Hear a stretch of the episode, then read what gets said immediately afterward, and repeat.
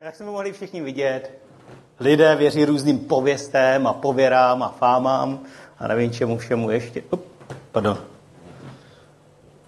Jo, tak tohle musím snět. Sorry, jako, já jsem, já jsem ve spojení s takovou, takovou militantní skupinou veganů a vegetariánů a třeba jim říct pravdu, jo.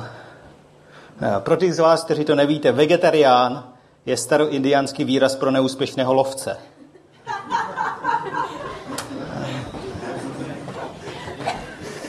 Tak jo, teď vážně. Kdo z vás si myslí, že je správné nejíst maso? Zvedněte ruku. Nebojte, jsme v církvi, nic se vám nestane. No, jak myslíte, no? Um, vlastně já si uvědomuji, svým samostudiem jsem došel k závěru, že aspoň pro mě výraz, no, jak myslíš, je vlastně synonymem jiného výrazu. Já jsem před rokem o Vánocích skutečně byl ve spojení s takovou militantní skupinou veganů a vegetariánů a ti do toho zamíchali ještě teologii, takže psali o tom, že kapři jsou naši bratři a sestry. A to byla voda na můj mlín, takže já jsem se zapojil do té diskuze, já jsem si ji velmi užíval, nevím jak oni. A, a pak to došlo do bodu, kdy e, mi psali, tak to vypadá, jako kdyby se z Boha na to ptal. já si napsal, no jistě, já s ním mluvím každý den. A pak už nepřišel žádný komentář. Takže eh, já jsem to líčil ženě, že těm prostě lidem musím vysvětlit pravdu a moje žena se na mě podívala, kroutila hlavou a říká, no, jak myslíš? No. Stejně jako když jsem letos bráchovi říkal, hele brácha, přihlásil jsem se na závody a těm mladým 20-letým borcům nakopu prdel. A můj brácha, který je jenom mladší o 10 minut než já, znalý limitů lidského těla staršího 40 let, mi odepsal, no brašule, jak myslíš? Jo? Došel jsem samostudiem k závěru, že výraz, no, jak myslíš, aspoň v mém případě, je synonymem jiného výrazu. Ty jsi ale debil. Jo? Jak jako, uznejte, jsem v práci, ten nejméně populární kolega přijde se super inteligentní poznámkou, tak co mu na to mám říct? No, jak myslíš? Jo? Nicméně já srdečně vítám všechny bíložravce a masožravce a všem, kterým to myslí, i těm, kterým to ne, těm, těm Ti, kteří jsou upřímní a řeknou to rovnou, a můžu ujistit všechny, že Bůh miluje úspěšné i neúspěšné lovce. A je mu jedno, jestli jíme byliny nebo maso. A dnes se podíváme na další mýtus, ale dřív, než to uděláme, tak se koukneme na jedno video. Pojďme se spolu na to kouknout.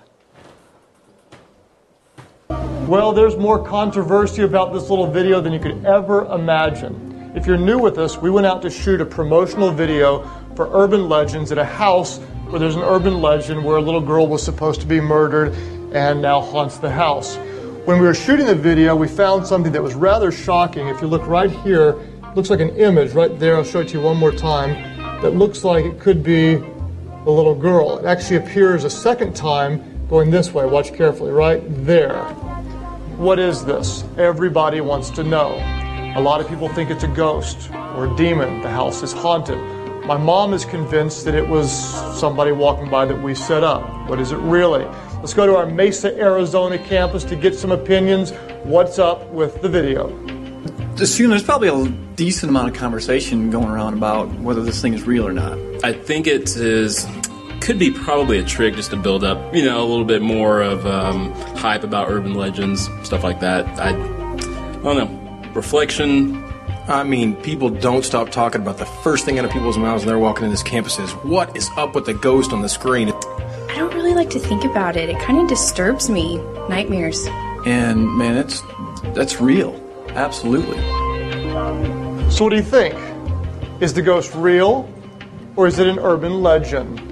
Let's solve this mystery once and for all. Here's a little tour. This is our video studio. We do a lot of production here. And right over my shoulder is what's known as a green screen. A weatherman will use that to point at different states. Let me also introduce you to Grant. Grant's one of our video guys. This is Grant walking in front of the green screen with a towel or a blanket over his head. Was the ghost real? I've got bad news for you. The little girl is simply Grant walking in front of a green screen.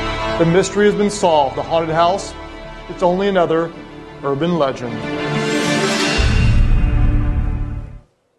Schválně, kdo z vás si myslel, že to byl duch? Ruku nahoru. Nebojte, nic se vám nestane. No, jak myslíte. Um, schválně, kdo z nás se cítí přemožen okolnostmi, stresován v poslední době a že nic nestíhá? Asi jsem to jenom já, ale v pohodě já vidím jenom do prvních dvou řad, takže vy vzadu jste na tom líp. Je to legrační, nebo legrační, zní to legračně, protože to legračně ani trochu není, že je to taková nová móda být většině zanesprázdněn, furt něco nestíhat. Moje kolegyně v Budapešti je vlastně takovým příkladem evoluce zaneprázdněnosti. Když se mi volal před rokem a půl, a měl jsem takovou tu zdvořilostní otázku, jak se máš? A ona, jo, hodně práce, ale přijeď někdy do Budapešti, dáme kafe a vyřešíme to osobně tady. Jo, fajn. Když se mi volal před rokem, tak na stejnou otázku odpověděla, jsem hrozně zaneprázdněná. Před půl rokem se mi odpověděla, jsem velmi zaneprázdněná. Nedávno, tenhle týden, když se mi volal, tak mi říkala, jsem děsně zaneprázdněná. A obávám se, že příští půl rok, až ji zavolám, tak už to nikdo nezvedne. Jo. A vypadá to, že v naší společnosti je to takový novodobý standard, být většině zaneprázdněn, pořád něco nestíhat, být stresován, místo abychom se naučili žít v rytmu, který Bůh nám dává. A irituje nás, že plníme úkoly a naplňujeme výzvy, hrajeme různé role a sotva doplním, eh, vykonáme jeden úkol, přijdou další tři. Napíšu jeden e-mail, vrátí se mi jich osm, nikdy to nebere konce. A ba co víc, ještě víc nás naštve, prožijeme hluboké zklamání, když do něčeho, tak jak říkáme v ICF, dáme své nejlepší, dáme svůj čas, energii, úsilí, prachy a nakonec ten výsledek není úplně takový, jak bychom chtěli, jak ukazuje následující video. Two weeks ago, the world fell in love with Snuffy the Seal, who washed up on shore injured and dehydrated. We now go live to Snuffy's triumphant return to the sea. We are just moments away from releasing Snuffy, the rescued seal, back into the ocean. And now you see it Snuffy's triumphant return.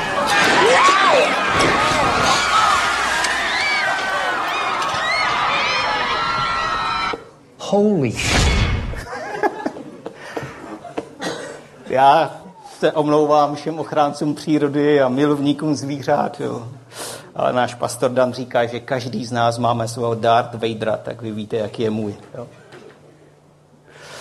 Když se podíváme na život Mojžíše, Mojžíš byl chlap, který vyvedl z egyptského zajetí zhruba 1,5 až 2 miliony lidí. Aby se nám to lépe počítalo, tak to srovnejme na 1 milion. A asi se všichni shodneme na tom, že 100 problémů denně by člověka zničilo. Ale Mojžíš jich měl několik set tisíc denně. A když se podíváme do života Mojžíše, tak víc než jednou najdeme momenty, kdy on se cítil prostě přemužen okolnostmi, přetížen, frustrován. A já si skoro říkám, že ten novodobý trend, že pořád něco nestíhám, není úplně tak novodobý, že už ho znali ve starém Egyptě. A nastala doba, kdy Izraelité byli na poušti, Bůh je krmil manou a, a, a oni toho měli plné zuby, doslova do písmene a říkali, a my chceme nějaké maso, které bychom mohli jíst. Všimněte si, jo? Maso, které bychom mohli jíst. A Možíš z toho byl frustrovaný a pak se dočteme v numery to, jak komunikuje s Bohem svoji frustraci. A říká, odkud mám vzít maso, aby ho dal všemu tomuto lidu. Ani v Kauflandu není. Jo, ne, to tam není.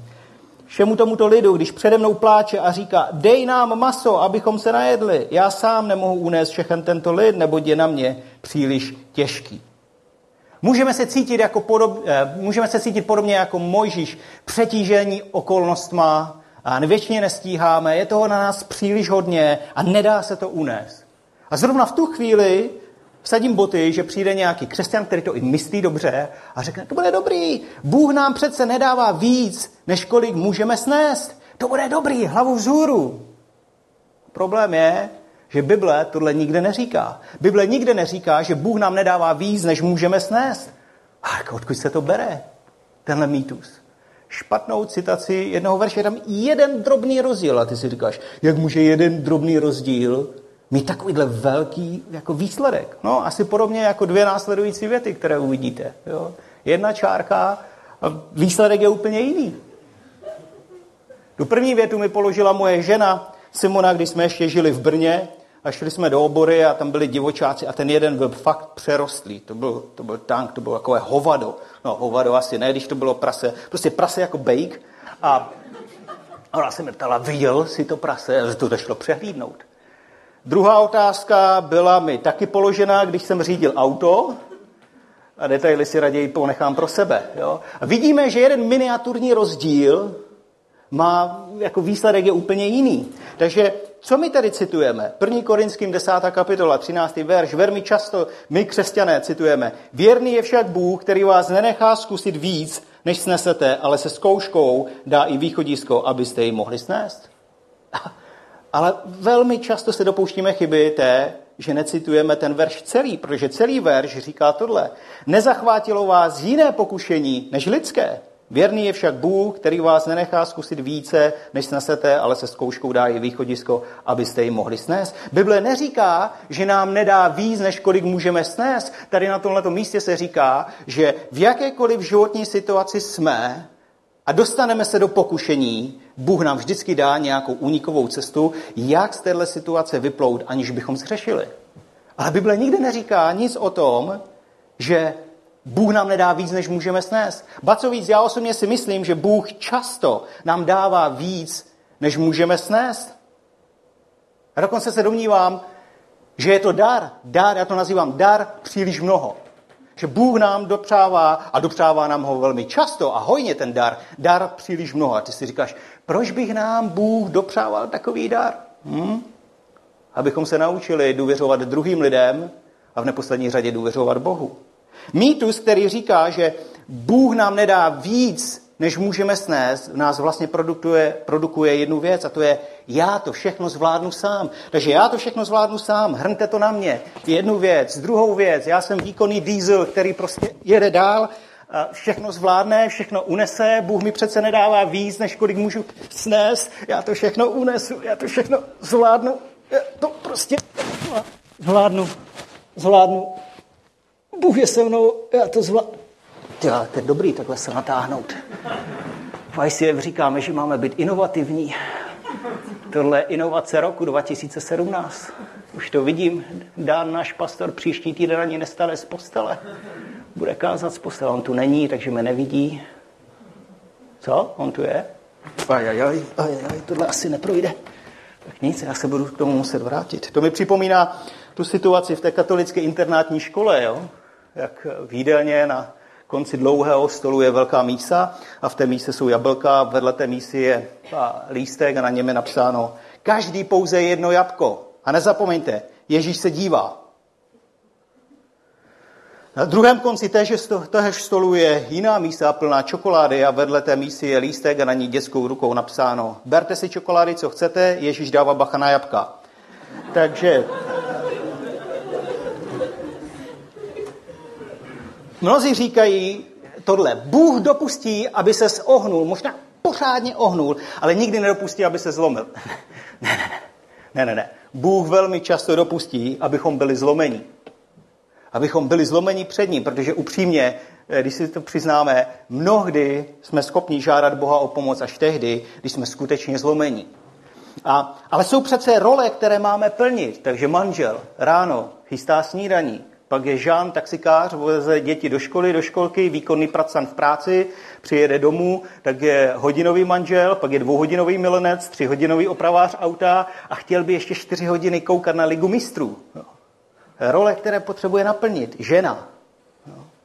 Já prostě ráno zaměstnankyně z krášlovacího, ranního zkrášlovacího salonu, Eh, svačinářka, eh, výkonná pracantka přijede domů, je desetiminutová milenka, udělá uf, ještě že jenom deset minut, uklízečka, desetiminutová milenka, říká, oh, už ne, eh, výchovná poradkyně, znovu desetiminutová milenka, říká, ale už aby přišla Liga mistrů.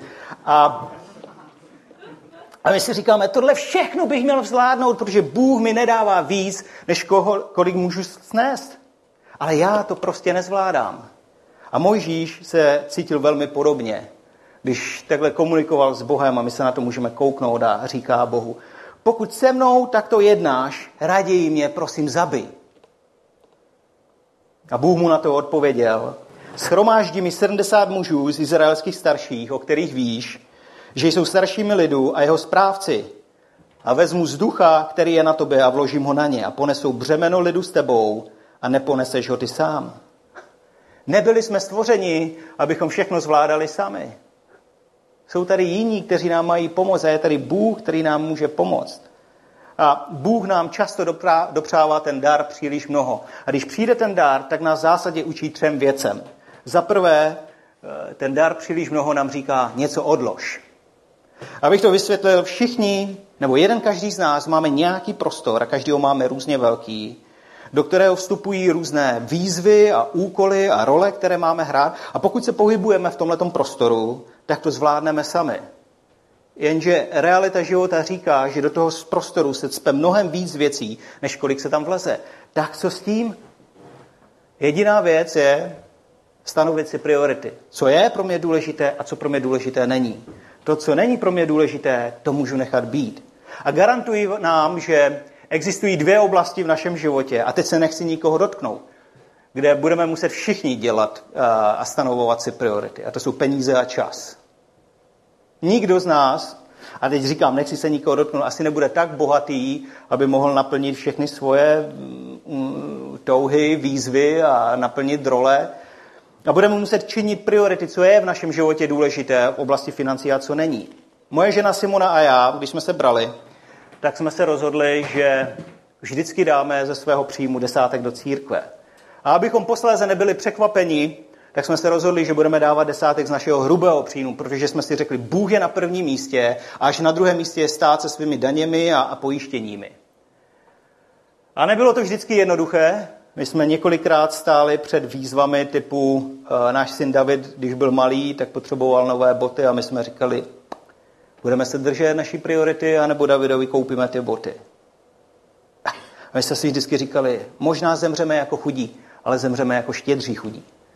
A já, když jsem si připravoval tuhle kázání, tak jsem si uvědomil, wow, my jsme se Simonou, s mojí ženou, teď v říjnu odvedli svůj jubilejní 250. společný desátek. A taky jsem si uvědomil, náš jubilejní 250. společný desátek je zásadně vyšší než náš první společný příjem.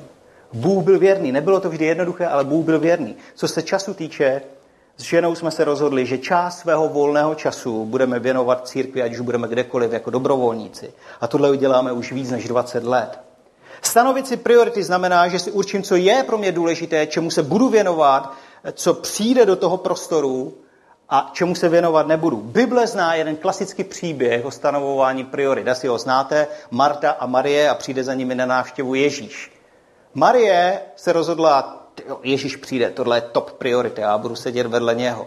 Marta si naivně myslela, že může mít 36 top priorit. Jo.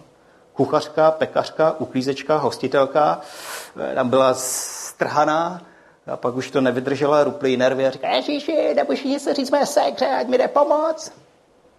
Ježíš byl na ní milý a taky říká, Marto, Marto, děláš si starosti a znepokojuješ se mnoha věcmi. Jedno jediné je však potřeba. Marie se vybrala dobrý díl, jenž ji nebude odňat. Jinými slovy říká, top priorita je jenom jedna. Nemůžeš mít deset top priorit. Jo, můžeš mít asi 4-5 hlavních priorit, ale nebudeme mít 56 hlavních priorit. Pak to nejsou hlavní priority. A dár příliš mnoho nás teda vede k tomu, abychom si stanovovali priority a priority nás vedou k tomu, abychom se naučili říkat nebo na místo A. Spousta lidí říká, musím dělat toto a toto a toto a toto a toto a toto a nebere to konec. Místo, aby se naučili říkat, udělám toto a toto, a nebo ještě udělám tady tohle. Ale nemůžu udělat obojí zároveň. Když to vztáhnu na svůj život, tak já nemohu v jednom momentě odpočívat, což pro mě znamená, že jezdím na kole, Nemůžu se ve stejný moment věnovat manželce, našim pubertákům, zahradě a opravit manželce auto. To nejde. Musím si stanovit priority. Jo, je dobré odpočívat, protože pokud nebudu odpočívat, tak asi se zhroutím. Takže jedu na kolo, potom přijde priorita další, věnují se manželce, pak se budu věnovat našim pubertákům a možná zjistím, že mi nevyjde čas na tu zahradu.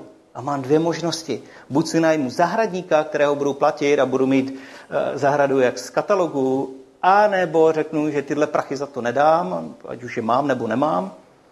A zahradě se budu věnovat tehdy, až budu mít čas a musím se smířit s tím, že nebude vypadat úplně jako z katalogu. A taky platí jedno pravidlo, že to, že můžeme udělat víc, ještě neznamená, že máme dělat víc. Jo, slychávali jsme, obzvlášť já, na vysoké škole. To, co můžeš udělat dnes, neodkládej na zítra. My jsme si to přejmenovali, to, co můžu udělat dnes, můžu klidně udělat i zítra. Co tím si říct, že to, že můžeme dělat víc, ještě neznamená, že bychom měli dělat víc. Znamená to to, že bychom si měli každý den určit nějaký krátký časový úsek, kdy tam nic neplánujeme, abychom se mohli připravit na nepředvídatelně předvídatelné situace. Ty si říkáš, ty Paule, ty předvídatelně nepředvídatelné situace. Jo, jsou situace, které nedokážeme předvídat, jaká situace zrovna přijde, ale umíme předvídat, že takové situace dřív či později do našeho života přijdou. A já znám lidi, kteří mají naplánovaný ten svůj čas, hele, po minutách takhle, a kdykoliv se vyvrbí něco, co zrovna neočekávali, tak jsou strašně v stresu a já to nemůžu vyřešit. To, že můžeme dělat více, ještě neznamená, že bychom to měli dělat. Druhý bod, který nás, druhou pravdu, která nás učí dar příliš mnoho, je, že něco máme předat. Něco máme delegovat na ostatní. Mojžíš byl vyčerpaný a frustrovaný. Garantuji vám, že nikdo se nemodlí, bože zabij mě, a přitom by nebyl vyčerpaný a frustrovaný. Jo? Takže je zjevné, že Mojžíš byl vyčerpaný a frustrovaný a přichází za ním jeho tchán Jetro a říká mu, to není dobré, jak si počínáš. Ještě, že mu to říká tchán a ne tchýně. Uh, ne, já mám hodnou tchýni. 400 kilometrů je bezpečná vzdálenost. Zcela se vyčerpáš ty i tento lid, který je s tebou. Je to pro tebe příliš těžké, nemůžeš to dělat sám. Jetro poradil Mojžíši, ale radí i nám, najdi správné lidi, s kterými se budeš sdílet o těch fyzických jako úkolech, které máš dělat, jako se podělíš o tu práci a pak to můžete společně zvládnout. Ale znáte to, mnohdy jsme příliš pišní na to, abychom něco předali ostatním. Asi jako já. Eh, my jsme s ženou eh, po pěti, šesti letech se rozhodli, no, rozhodli dobře, bože, slíbil jsem, že nebudu hát, dokopala mě eh, k tomu, abych konečně vyřešil ty vstupní schody dvoje, co máme do baráku. Když jsme tam měli 6 let provizorní, takže já jsem našel tesaře a tesaře říkali, jo, já vám udělám hezké dřevěné schody, ale potřebuji, abyste vybetonoval patky. A vy, kteří mě znáte, víte, že já a manuální práce tohoto typu nejsme úplně kamarádi. Já jsem si říkal, já, já to zvládnu, to je správná výzva. Tak jsem se na to vrhnul. V poledne, v létě, v tom největším vedru jsem tam kopal a klel jsem a říkal jsem, to není fér, nikdo mi nechce pomoct. Náhodou šel kolem můj soused Petr a říká mi, ahoj Pavle, nechceš pomoct? Co jsem mu odpověděl? Ne, díky. A soused mi říká, no, jak myslíš? Jo. Je dobré se s ostatními sdílet do ty fyzické věci, ale stejně tak potřebné je předávat ty, ty emoční věci, to, co je v nás, to, co cítíme a prožíváme a, a to, ty, ty boje, které jsou uvnitř nás. A jeden z důvodů, proč to neděláme, může být ten, že nechceme, aby nás lidé viděli zraněného nebo přemoženého a chceme, aby nás viděli silného. A mi připomíná uh, jednou byla thank you party tady, tady na lodi, to je oslava pro všechny dobrovolníky a jsme dostávali kartičky a pastor mi tam dal kartičku, kde bylo napsáno, už si nepamatují začátek, bla, bla, bla, bla. A pak tam bylo, tohle úplně tam nebylo, a pak tam bylo, uh, Pavle, vždycky si říkám, že tohle už nemůžeš zvládnout a ty to vždycky nějak zvládneš. A já jsem si četl tu kartičku a řekl jsem si, ach, pastore, kdybys jenom věděl. Jo. Mnozí z nás si myslíme, že Bůh nám nedá víc, než můžeme zvládnout, takže se nepotřebujeme otevřít druhým. My to zvládneme sami. Od jistého momentu, čas od času si sednu s naším pastorem Danem a jenom mu líčím, co je pro mě příliš hodně, co už nezvládám, co mi přerostlo přes hlavu.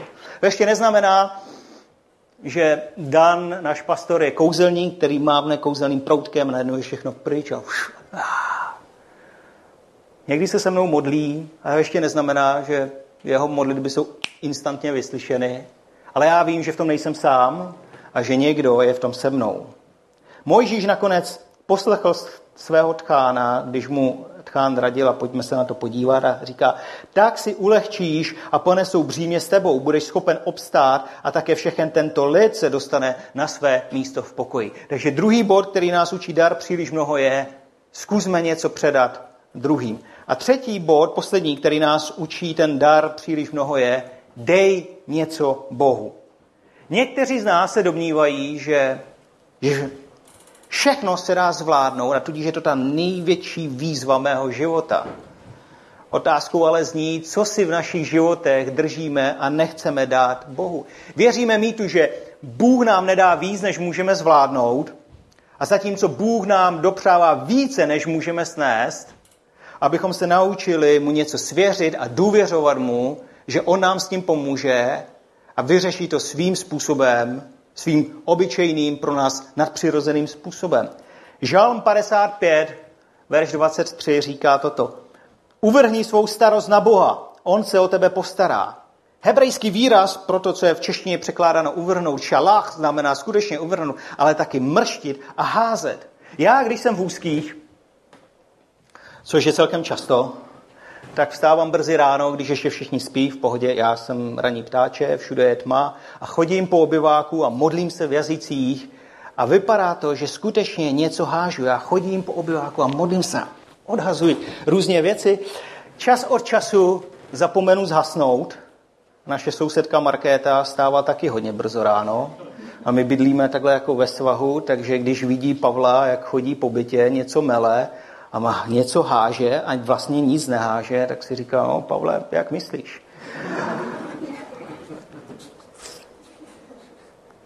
Příběh Apoštola Pavla nám ukazuje něco zajímavého z jeho života. My všichni víme, nebo předpokládám, že my všichni víme, že Pavel psal o tom, že, že má nějaký osten v těle. Už 2000 let se teologové hádají, co ten osten bylo a máme uh, eh, 2000 let různých odpovědí, co, co by to mohlo být. Já to nevím, ale vím, že eh, Pavel se minimálně třikrát modlil k Bohu a volal k Bohu, aby to Bůh od něho vzal. On říká, už je to moc, prostě bože, vem to ode mě, já to nezvládám. Vem to ode mě pryč. A co mu Bůh odpověděl?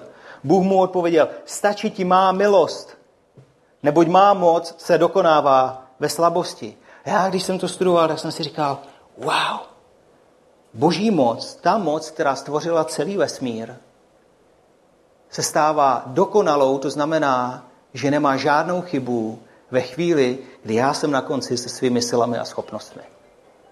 Tehdy jeho moc se stává dokonalou v mém životě. Já bych se rád s vámi sdílel o jeden můj osobní příběh, a, a já, co si pamatuju, tak jsem v životě byl zlomený, skutečně zlomený všeho všudy dvakrát. No, já si říkal, jenom dvakrát, jo, Pavle? Jo, to mi připomíná toho tesaře v hospodě, jak se chlubí a říká, chlapi, 20 let dělám na pile a ještě se neměl žádný úraz. Pane vrchní, pět piv. Takže dvakrát si pamatuju, že jsem byl zlomený a naposledy to bylo letos v létě. A já jsem byl zodpovědný za jeden projekt, v kterém lítalo 50 milionů a nepo, nedařilo se nám ho dotáhnout do konce. Udělal jsem několik chyb k tomu všemu, eh, aby toho nebylo málo, byl jsem vydírán a do toho všeho ještě přišly trable v soukromí. Modlil jsem se několikrát eh, ráno, mrskal jsem to na Boha, a jednu sobotu ráno, když jsem se modlil a skončil jsem, tak jsem si říkal, jo, uvrhnu své starosti na Boha, bude to fajn. A pak jsem přišel do ložnice a tam to na mě všechno dopadlo. Já jsem se fyzicky zhroutil v posteli a jenom jsem brečel a brečel a brečel a říkal jsem, bože, to je na mě už příliš, já to nesnesu, já to neunesu, vezmi mě z tohohle světa, já už tu nechci být. Tohle se nedá zvládnout. Přerostlo mi to přes hlavu, je to hrozný. A nebralo to konce.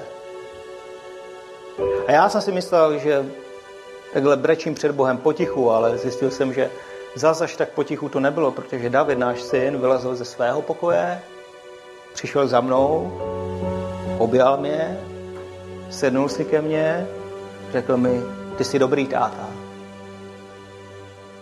a vyslechl si mě a pak mi nabídl, že se se mnou bude modlit. Je úžasné mít super děti, kteří jsou v tom s vámi.